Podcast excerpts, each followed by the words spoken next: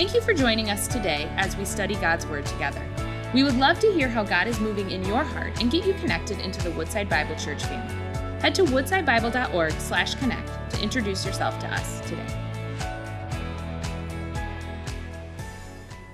Well, good morning, everyone. I am equally excited for our time together. It's been actually a while since my family and I have worshiped here with the Chesterfield campus, so I hope everyone's summer is in full swing. I hope you've been able to finally get out and do things and travel like we all have not been able to in the past year. So, in fact, my family and I, we just got back into town this Friday from for about a week in Nashville. And while we're down there, this story happened like 3 days ago. While we're down there, we're sitting at the pool, we're having this great time, and over to my left, there's these guys having this conversation, and I didn't listen to the whole thing, but here's exactly how it started. The one friend comes up and he swims up to his other friend. He said, "Hey man, how you been doing?"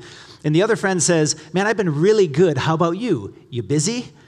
Now, it's obvious these guys knew each other, so they started talking about business and numbers and all the meetings that they're having, and I'm sure it turned out to be a riveting conversation. But I absolutely tuned out, because did you hear how the conversation started?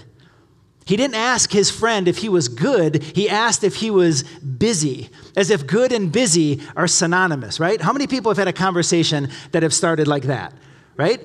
Because we all have. You know why? Because being busy in our day and age is actually a badge of honor. It's almost like it's the highest moral ethic that you can attain to. It's also, being busy is also a free pass. It'll get you out of any conversation, any commitment, and any jam at any time. And there's no guilt involved either, right? It'll get you out of it with ease because everyone understands and applauds what you're saying. You'd say, you're talking with a friend. You say, "Man, I'm so sorry I didn't make your thing, but I've just been so busy. Hey, I'd love to catch up and grab coffee. Let's get time." But when it slows down a little bit, everything's just so busy. And the person you're talking to, they totally understand, because everybody does the same thing. We're all thinking the same thing. So that's how our relationships go. And being good looks a lot like being busy. And like those two guys exchanging egos at the pool, the busier you are, the more validated that you feel, and the more validated the other person sees you as. But the crazy part is, even if we're not busy, or we feel uncomfortable, or we're bored with all the free time that we have, we've got all these fancy little devices that fix that problem for us in an instant, right? We've got notifications to check, we've got games to play, feeds to scroll, things to tweet, TikToks to look at, emails to answer. There is a ton to do, even when there's nothing to do.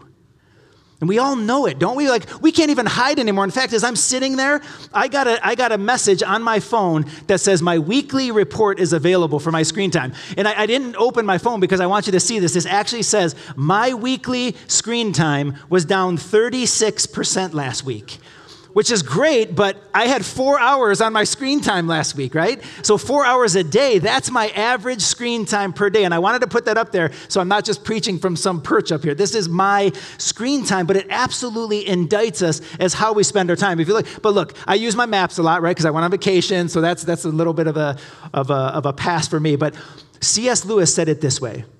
He said it perfectly, not of screen time, but about our day and age of connectedness, busyness, and constant work. He said this. He said, "We live in a world starved for solitude, silence, and private, and therefore starved for meditation and friendship." He said those words almost 70 years ago. How much truer is that for us today with all the technology we have? So here's my question as we dive in today. When is the last time that you genuinely slowed down, that you turned everything off, and you intentionally spent dedicated, unhurried, uninterrupted time with God? Like just you and Him, right? Without distractions, without your phone, without anybody else around, just you and Him. The key word in that question for me is unhurried. Because it's an indictment on the shallowness of what I would personally call rest and quiet time in solitude with my Savior in my own life. So maybe for you, it's a similar story. Like maybe your time with God is just cut short, or it's non-existent, because life wakes up with you in the morning at breakneck speed. There's no way to hold it back. So life just is it gets in the way, right? Let alone have any quiet time with God at any point in your day. So hear me say this. I want you to hear me say this. You are not alone. Because all of us live in that same place. We live in the same culture with the same distractions, so we all feel the same tension. So we're going to take a breather today. We're just going to take a deep breath right now. We're going to take a breath from the pressure we feel, and we're going to fight back and really learn how to follow Jesus the way he tells us to when it comes to this. And the place we're going to follow him into, in my opinion, is the secret weapon to the Christian life. If there was ever a way to fight back against this culture and the pressures we feel to conform, this is it. And this is the one secret. It's like a stick of dynamite waiting to be lit and waiting to be thrown into your life, not just into your heart, but into the gates of hell itself, to push back and blow apart this war on our souls that Satan so easily entangles us with. Right? It's like this brilliant and sinister strategy that just keeps the people of God, that keeps you and me always working harder, always busier, and always pressing forward and onward and upward in the name of either personal or spiritual success. To put it a better way, he keeps us always doing with very little being. So what we end up with is the 5 Ds of a busy, hurried life: distraction, discouragement, discontentment, doubt, and disappointment. Anyone dealing with any one of those today?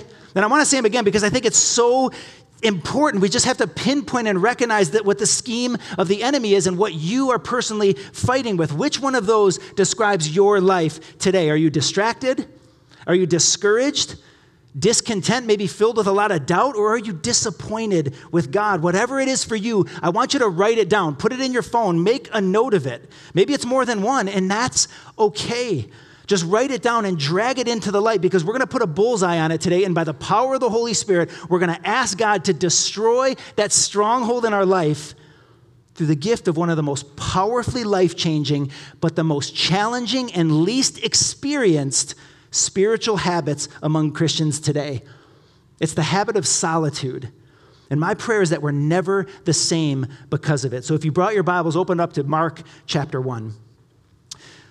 Father, we come to you. We pray that you would bless the reading of your word. Holy Spirit, come, stretch us, mold us, lead us into the quiet place as we look at your word and follow Jesus into solitude. Amen. So we're back in the week 2 of a short 3-week series called Habits, Ancient Practices for Today's World, where we're focusing on what has historically been referred to as the spiritual disciplines. But before we jump in, I just want to define what it means when we talk about spiritual disciplines. And I think Don Whitney defined them best. He says it this way. He says, spiritual disciplines are the practices found in Scripture that promote spiritual growth among believers in the gospel of Jesus Christ. And then he said this, they're habits of devotion, habits of experiential Christianity that have been practiced by God's people since biblical times. And then he gives us a warning. He warns, almost like he warns our religious heart, the religious tendencies we have. He says, we're not godly just because we practice the spiritual disciplines. That was the great error of the Pharisees, because they felt that they were godly because they practiced these things. No, he says, discipline. The spiritual disciplines are the means, not the end. The goal of practicing any spiritual discipline, he said, is not about doing as much as it is being like Jesus and being with Jesus. And I thought that was so powerful, because the habits that we're going to be talking about are all about doing for the sake of being. And today we're going to see 3 things from the text that help us understand why we need solitude, the result of putting it into practice, and what God does in and through solitude because of it. So let's look at verse 35 and see our need for solitude. It says, and rising very early in the morning, talking about Jesus, while it was still dark, he departed and went out to a desolate place, and there he prayed. So at first glance, it would be really easy to gloss over this passage, just like we've read it 1,000 times, right? Just chalking it up to Jesus doing what Jesus does, right? Like we say, of course he went out and prayed. He's Jesus. That's what he did. And that would be a very dry and religious and tragic way to read through this passage, because if we don't stop and really see what's happening, we miss the whole point of what Jesus is actually doing. Proverbs chapter 30, verse 5 says that every word in Scripture is perfect, and it's true, and it's flawless. So let's not skip over this too fast, because when we look at the context of this passage, we're going to see that Jesus does something here that what he's doing here, he did in the middle of intense ministry. I mean, he wasn't getting up early in the morning because he just had his devotion to do and he needed to check it off for the day. No, he broke away from everything and everyone to be with his Father because he needed it. And so do we. So let's walk back about 34 verses to the beginning of the chapter. You're going to see what I mean. The Gospel of Mark, it's well known for being this like fast-paced, sweeping, action-packed account of Jesus' life and ministry. And Mark hits the ground running. So if you look at verses 1-8, we see John the Baptist. I'm not going to read through them all, but we see John the Baptist just preparing the way for Jesus the Messiah in the wilderness, preaching a message of repentance. Then in verses 9-11, Jesus comes to John. He gets baptized. He hears the voice of the Father affirming him. And then in verse 12, it says that the Spirit immediately draws him out into the wilderness for 40 days to be tested and tempted by Satan. So let's slow down right there. Because testing and temptation was a huge part of that 40 days in the wilderness, but it wasn't the only part. That's not all that 40 days was. Let's not miss that. Because what I want us to see is that before Jesus did one miracle, before Jesus talked to one person, before he healed one disease, he was alone with his Father. In prayer, in the quiet place, in solitude for 40 days. The beginning of Jesus' ministry wasn't when he stepped on the scene in Galilee. The beginning of Jesus' earthly ministry was when he drew away to the wilderness, being filled up so that he could be poured out. And what happens for the next 20 verses, between verses 14-34, he comes out of that time of solitude with his Father. He walks into Galilee filled with the Holy Spirit and preaching with power the gospel of the kingdom. So out of that solitude, this is exactly what happens. He calls 4 of his disciples, goes to another town, he teaches, casts out a demon, and heals Peter's mother-in-law. And that was all before dinner. His day's just warming up. He's just getting started. Talk about an exhausting day.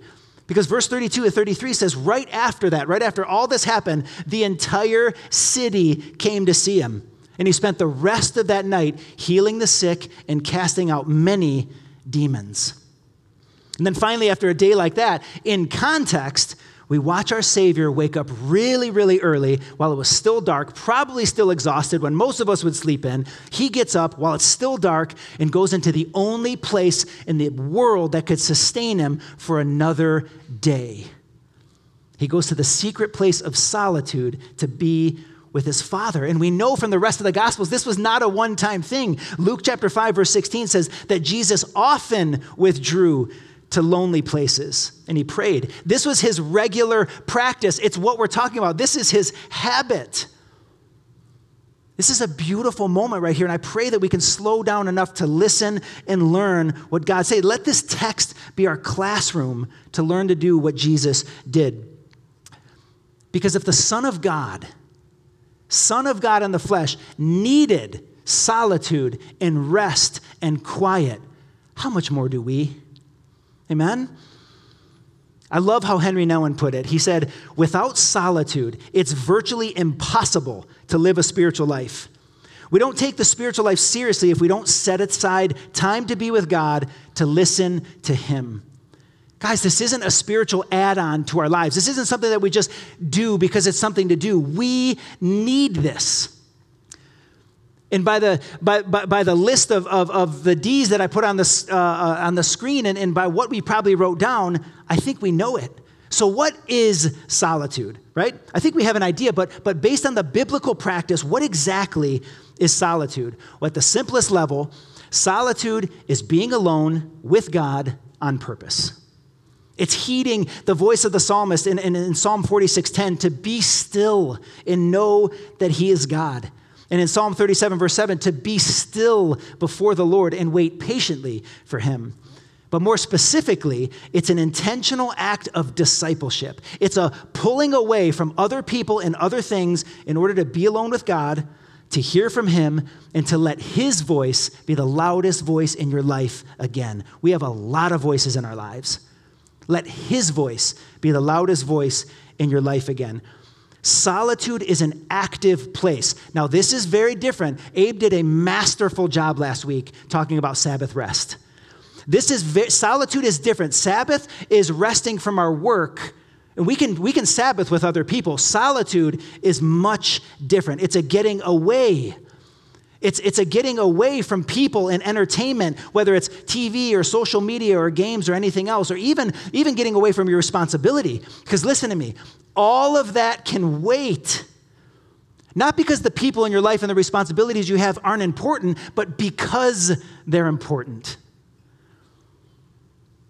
So important, in fact, that we choose God over them so that we can come back strengthened and ready and refreshed again to be all that we need to be for them. You know, Jesus said two words in the Gospels that grip me every time that I read them, and I hope they grip you too. Two simple words. He said, "Follow me."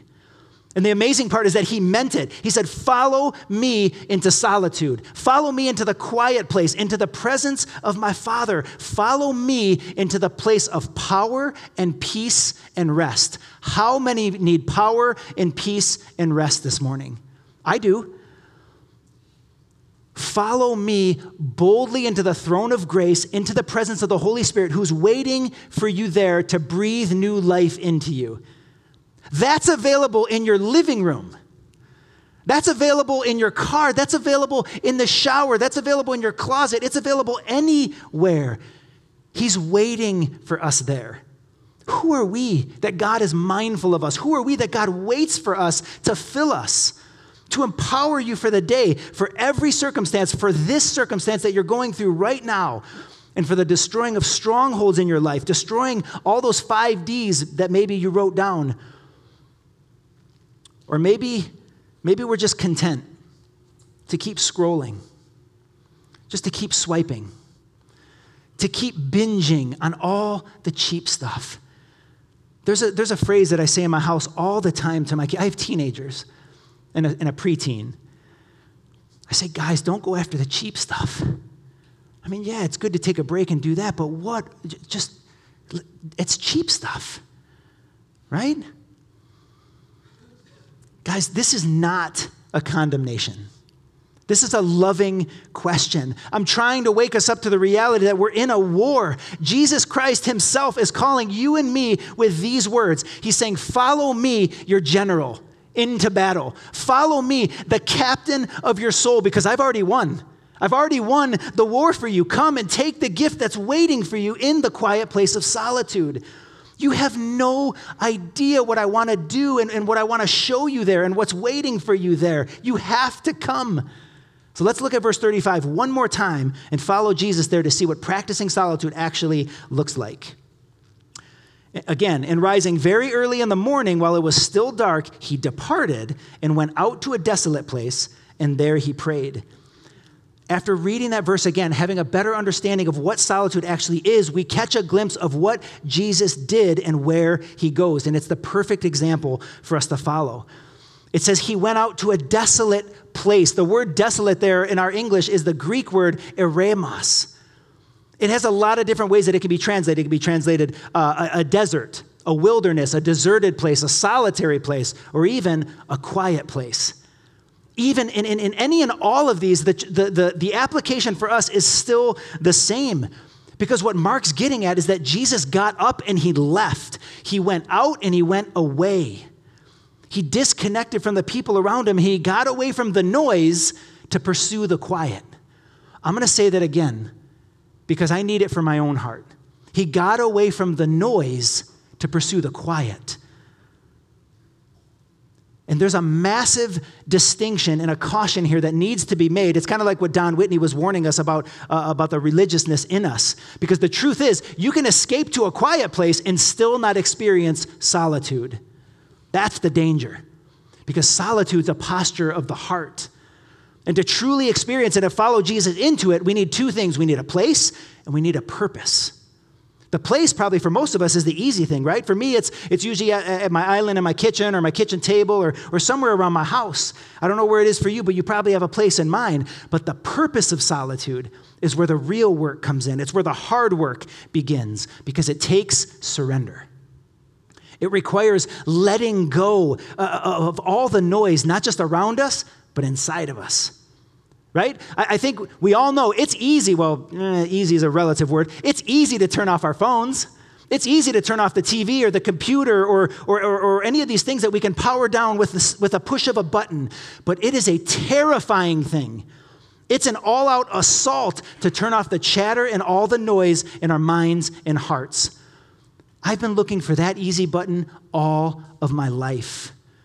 There's no easy button, but there is silence and solitude. That's where prayer comes in.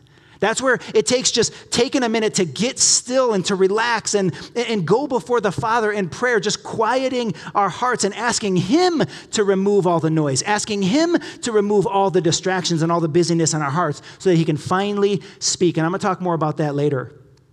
I'll never forget the first time that I was challenged to do this. It changed everything for me. It was so impactful, in fact, that I wrote down what I felt God saying in my spirit at the time, and I keep it in my safe at home in a journal. I've told this story before, but every year or so I go down to a global leadership summit in Atlanta where 50 to 60 ministry leaders all over the world, we come together, we get together to grow and recharge and learn how to better serve God in the context that He has us in. And it's something that all of us look forward to every year. Some of these guys, they live in remote places around the world, and this is their only time once a year to actually get rest and slow down. The days are packed with trainings, and there's like, it's 5 days that each teaching about 40 minutes long, and one of the mornings the teacher got up, or the speaker got up, and he spoke for about 15 minutes, and then he said, for the next 20 minutes, I want you to go out and get alone and listen for God. And I'm looking around, and I'm like, really?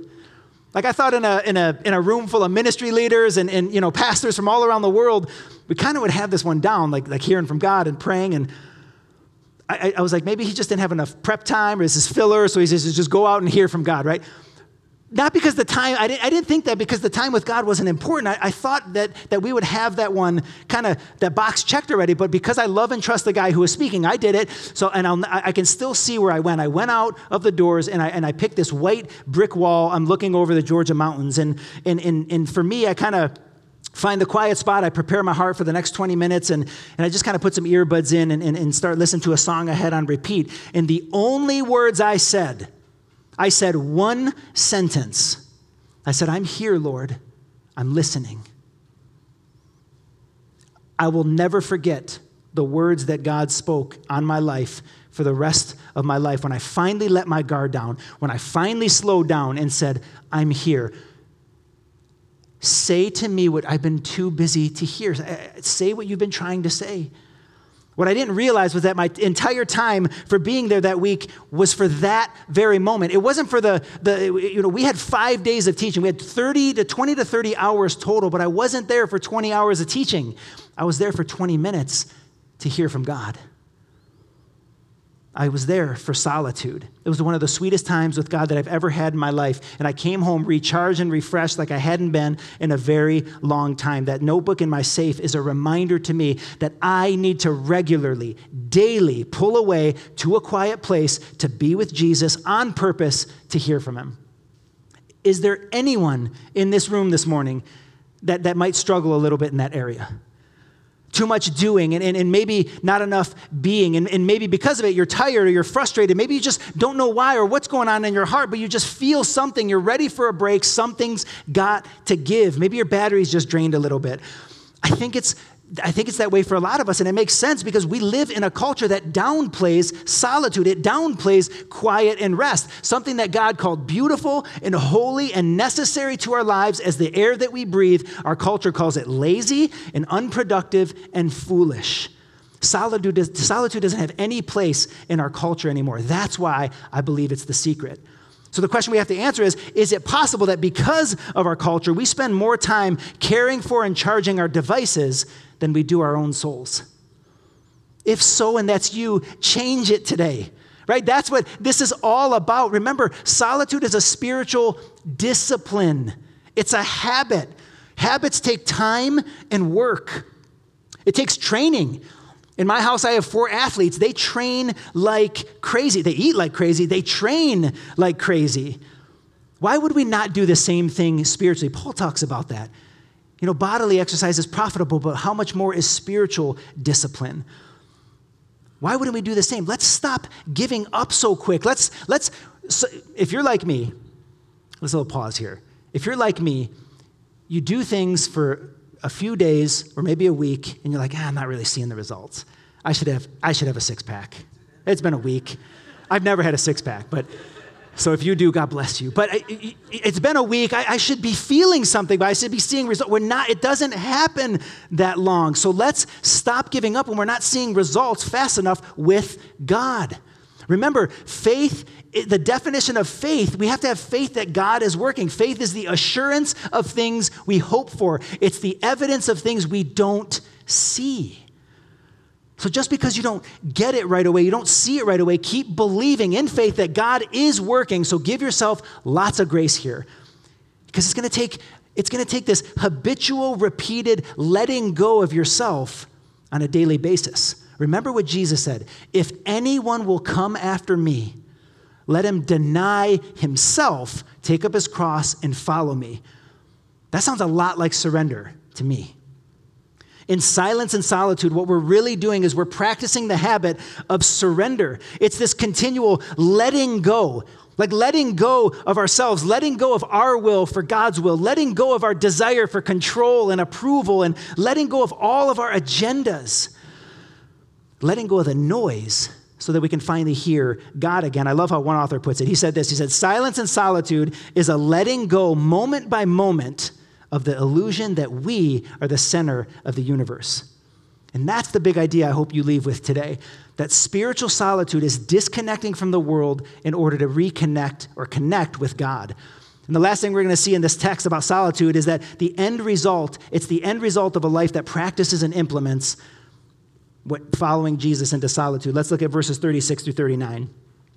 And Simon and those who were with him searched for him, and they found him and said, "Everyone is looking for you." And he said to them, "Let's go on to the next towns that I may preach there also, for that is why I came out." And he went throughout all Galilee, preaching in their synagogues and casting out demons. Now remember the speed and pace in the context of the first chapter that we talked about. We're watching this beautiful rhythm of Jesus' life and ministry. He goes into solitude, into an intense time of ministry, back into solitude. And now in verses 36 through 39, we're seeing the result of all of that time with God in his life. Look what's happening. He's in Capernaum now at the height of his popularity. This town is at a fever pitch with excitement. They're seeing miracles. They're seeing healings, demons being casted out. Sometimes I read way too fast through that. Imagine the life change in this town. Moms and dads have their kids back from demon possession. Maybe a man who was lame and poor all his life is fully healed, possibly able to find work again, maybe even a wife. This woman and this mother, she's been healed of a disease, and she can finally go back to the family that she's been separated from for years because of it. Imagine that. Why wouldn't everybody be looking for Jesus? Right? God's being glorified, lives are being changed, and souls are being saved. This is an epic ministry. So understandably, everybody's looking for him. And when they finally find him, they're like, "Jesus, where have you been? Where have you been? Everybody's looking for you. You're needed. You are the most popular person in the world. This is it. This is what we've been waiting for. You're the most sought after person in the world right now." Let's be real. Let me ask you a question. What if this were you? What if somebody told you everyone in the world is looking for you, to get time with you, to hear you speak, to listen to your wisdom, to finally recognize and see your giftedness that God's put in you? I mean, is there anything more tempting to fill or stroke the ego more than to hear that you're loved, you're needed, and you're popular? Everyone is looking for you. You're an influencer, right? That's the big word. People would kill for ministries like this. To have 1 million followers, 10 million on TikTok, whatever it is, they would kill to have a social media following like that. Everyone in the world's tweeting about you because you're doing a ton of good. God's being glorified. So what's wrong with that? There's nothing inherently wrong with that unless popularity and influence and prestige was actually the goal. The disciples thought it was. They thought Jesus was there to be on the scene, overthrow the Roman government. Jesus knew it wasn't. He wasn't there for that. He was crystal clear about it. And because of those times of silence and solitude, he comes out of his time of prayer with the Father with crystal clarity on what his next steps were. Jesus knew his mission, and so can we. He was clear on his purpose. He knew his calling down to the letter because he knew his Father's voice. And these rhythms, these habits, it kept him trusting the Father and denying himself, right? He wasn't here to be popular or great or successful. That wasn't his calling. And by the way, it's not ours either. He came for three reasons: to seek and save the lost, to lay his life down as a ransom for many, and to come so that we could have life and have it to the fullest. And that's exactly what he did. And he knew exactly what they needed to do next, so he sets his heart and his sights on the next town. He says, we must go on. No, we're not going back, because this is why I came. In all of this morning, here in Mark chapter 1, and literally all throughout the Gospels, we see three character qualities that you see over and over again in Jesus' life and ministry because of it, because of solitude. Listen to these three words. He's present, he's unhurried, and he's thoughtful. In every encounter you see him with every person, regardless of who they are, whether they're a friend or a foe, Jesus is fully present. He's all in. It doesn't matter. Like he's whoever's in front of him is the most important person in the world and on his calendar, despite the fact that there are literally crowds around them threatening to crush their bodies in him and the disciples. It's like all of that fades into the background. Jesus didn't even see it, and whoever he's talking to at the time is crystal clear and focused. Everything else blurs into the background. That becomes his most pressing appointment. He's always fully present. You are his most pressing appointment, and he will always be fully present. Jesus was never in a hurry. Did you ever notice that?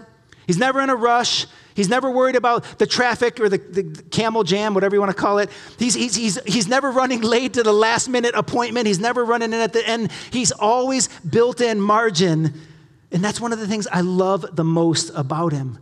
If we want to see someone, if you think you have a full calendar, you need to look at Jesus' life. He's never stressed, never bothered, and never frustrated with the people in front of him, unless they're a Pharisee or there's a good reason.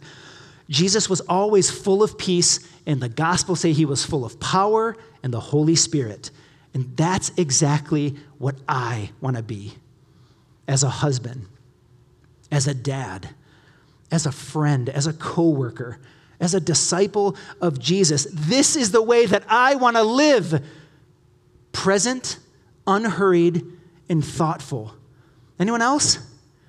Right? But because of the hectic pace of the world we live in, we haven't learned to make that a regular part of our lifestyle, so we struggle to live like that. Maybe that's what's missing in our American Christian context. John Mark Homer said it this way. He said, the wilderness or solitude is a place of weakness. It's a place of strength. Wasn't a place of weakness, excuse me. The wilderness or solitude isn't a place of weakness. It's a place of strength. Jesus was led by the Spirit into the wilderness because it was there and only there that Jesus was at the height of his spiritual powers. It was only after a month and a half of prayer and fasting in the quiet place that he had the capacity to take on the devil himself and come away unscathed. That's why over and over again, you see Jesus come back to the eremos, the place of solitude, to the quiet place. In church, until we submit our busyness, our ambitions, and our restlessness and our work to him, it's not going to get any better for us. Silence and solitude is spiritual surgery, where the potter himself can reshape and reform the clay that's been made brittle but just by life or circumstances or sin or just maybe our own busyness or distraction and selfishness. And I think at times like this, there's this tendency to start feeling guilty, right? To feel that sting of the things we haven't been doing.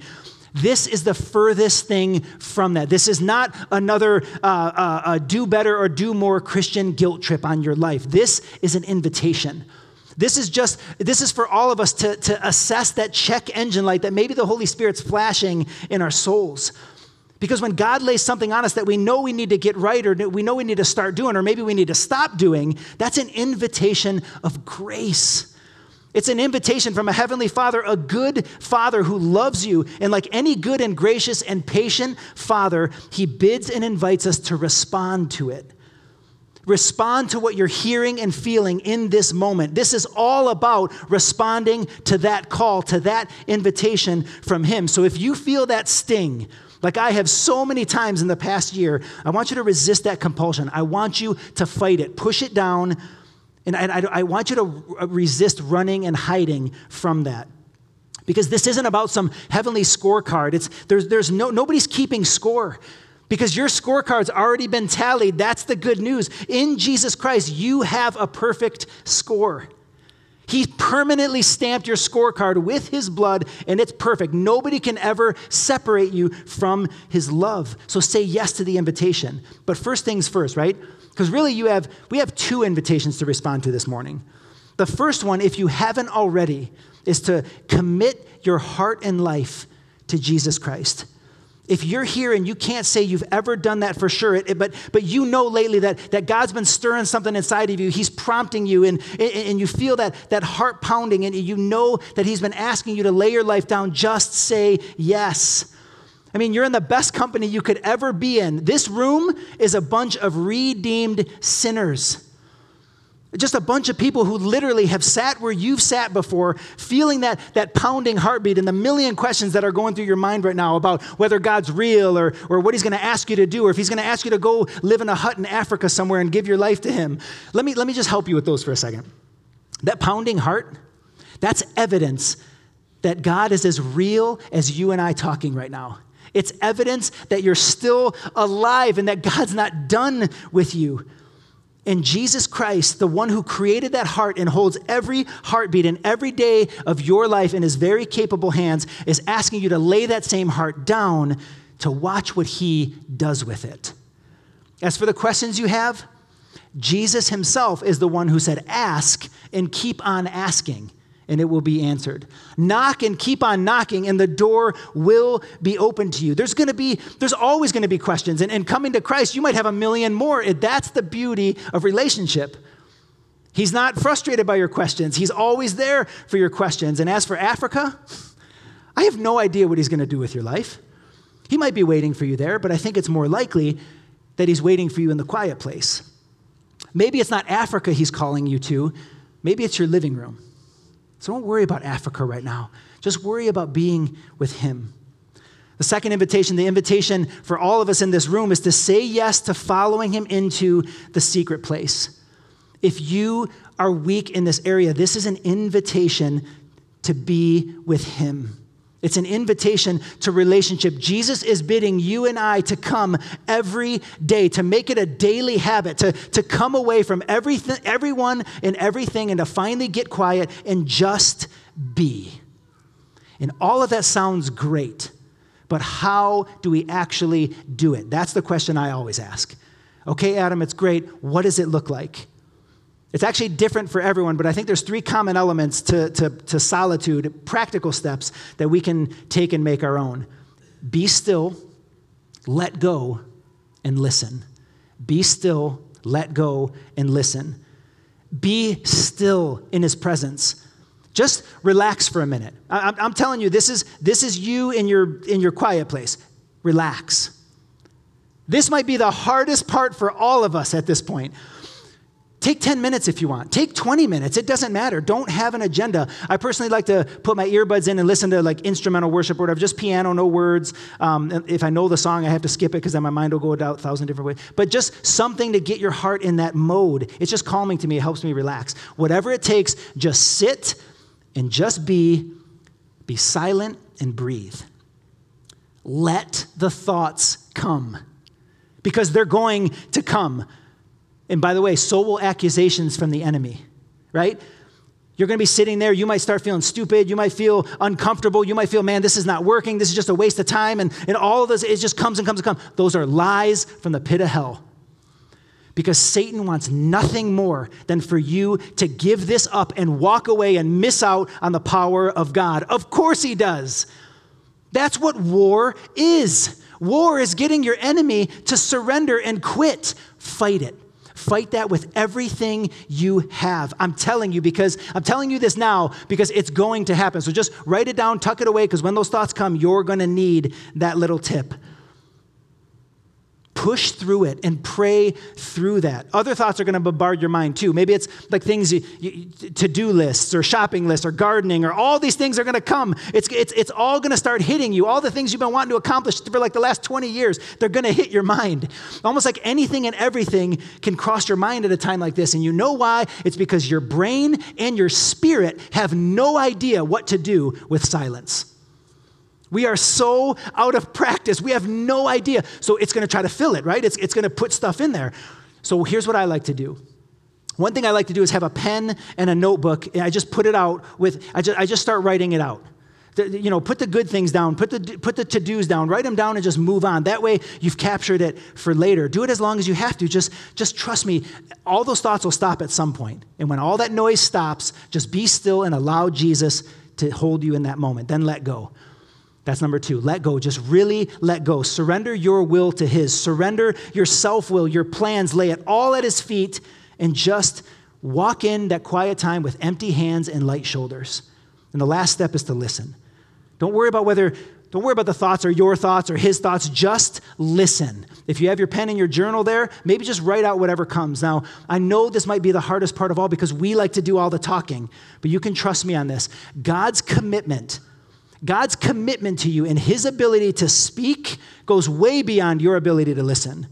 And just so enjoy that moment, enjoy that time because you're going to need it.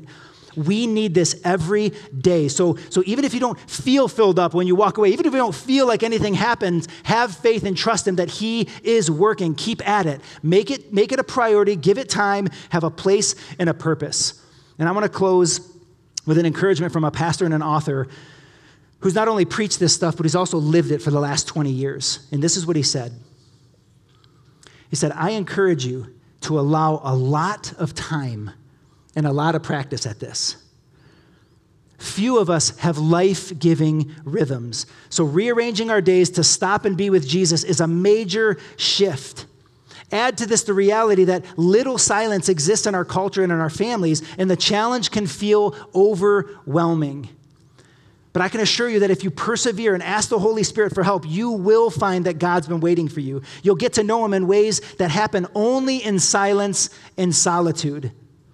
Your listening to God muscles, they're going to develop slowly, but they will develop. And by God's grace, your capacity to be with Jesus will enlarge and expand. But most importantly, you'll discover, as millions of others have across the ages, that his love really is better than life. Thank you for joining us today as we study God's Word together. We would love to hear how God is moving in your heart and get you connected into the Woodside Bible Church family. Head to woodsidebible.org/connect to introduce yourself to us today.